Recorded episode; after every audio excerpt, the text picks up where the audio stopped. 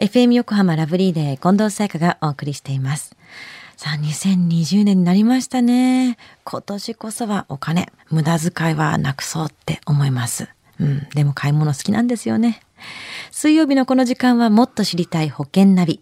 生命保険の見直しやお金の上手な使い方について保険のプロに伺っています。保険見直し相談、保険ナビのアドバイザー、中亀照久さんです。よろしくお願いします。はい、よろしくお願いいたします。明けましておめでとうございます。おめでとうございます。今年もね、よろしくお願いします。はい、こちらこそよろしくお願いいたします。中亀さん、今年の抱負は？はい、あの、去年も言ったかもしれないんですけどね、うんうん、減量を やっぱりね、しっかりとやんなきゃいけないかなと。まあ、定期的にね、まあ、毎月2キロぐらい、運動と食事と、で、頑張っていきたいなと思ってます。頑張ってください。はい。さあでは今年最初の保険ナビはどんなお話でしょうか？はい。あの今年からですね、はい、生命保険の商品はねどんな変化があるのかなと知っておいた方がいいことまあちょっとお伝えしていきたいなというふうに思ってますね。うん変わることが1月からあるってことなんですね。はいそうなんですね。はい。あの今年の2020年1月からは一時払いの、まあ、就寝保険の両立、まあ、利率がですね、現行の0.25%から0%になりますよということなんですね。ゼロに。はい。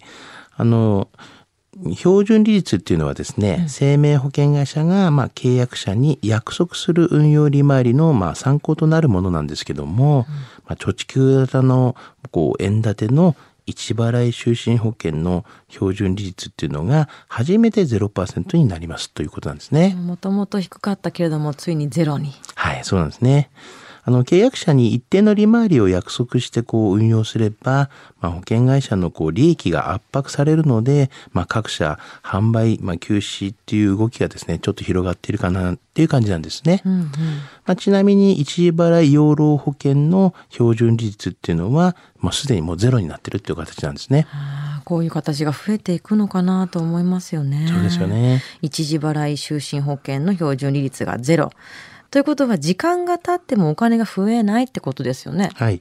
まあ大手製法会社なんですけども、うん、この一時払い就寝保険の取り扱いをまあやめるところもまあ出てきてますよね。そもそも一時払い自体を。そうなんです。うん、まあ実際保険会社の考えでは、こう円だけではですね、もう魅力ある利率を提供することが結構難しくなっているので、うん、という考えもですね、主流になっているので、まあ各社ともまあ外貨建ての商品に力を入れてきていますよね。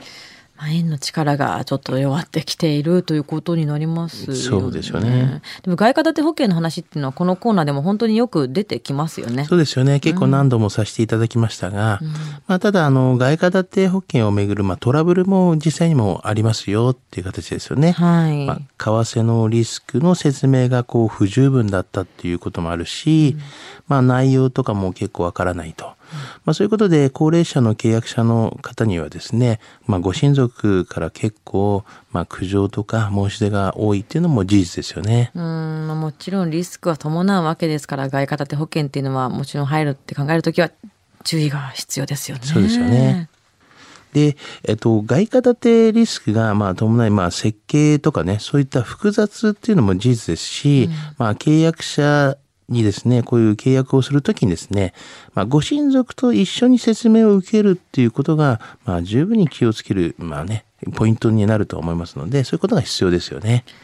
特に高齢者の場合っていうのは自分一人だけだとちょっとももちろんその人も不安ではあると思いますけれどもそうですね、まあ騙されるってことはまあ少ないかもしれないけどね不安な方は絶対に一緒に誰かが受けた方がいいですしね。そうですよね。割と結構もうおじちゃんおばあちゃんとかになってくるとその息子娘たち一緒に説明受けたりしますもんね。そうですよねその他には保険の契約で注意した方がいいことってありますか？はい、あのす、でに一時払い就寝保険をですね、契約しているまあ人はですね、うん、その契約時の運用利回りを一度ちょっと確認したいですよね。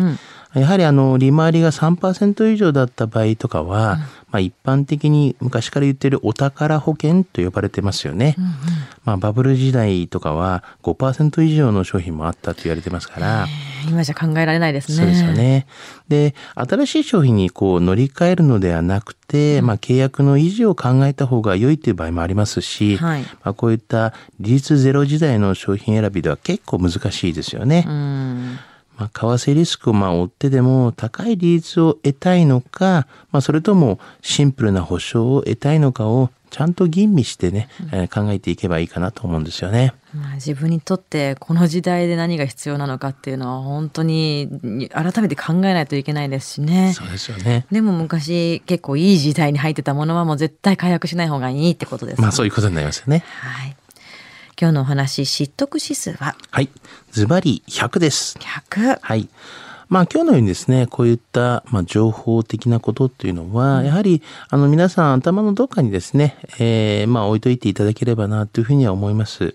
またこの保険の見直し相談とかですね、やっぱこういった場合にでも、やはりこういったわからないこともありますから、まあ保険のプロ、まあセカンドオピニオンとしてですね、まあ当社等に、まあご相談していただければなというふうには思いますね。はい今日の保険の話を聞いて興味を持った方、まずは中亀さんに相談してみてはいかがでしょうか。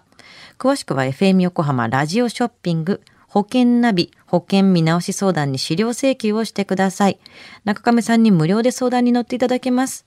お問い合わせは電話番号045-224-1230 045-224-1230または FM 横浜ラジオショッピングのウェブサイトからどうぞ。そして保険ナビは iTunes のポッドキャストでも聞くことができます。もっと知りたい保険ナビ。保険見直し相談、保険ナビのアドバイザー中亀照久さんでした。ありがとうございました。はい、ありがとうございました。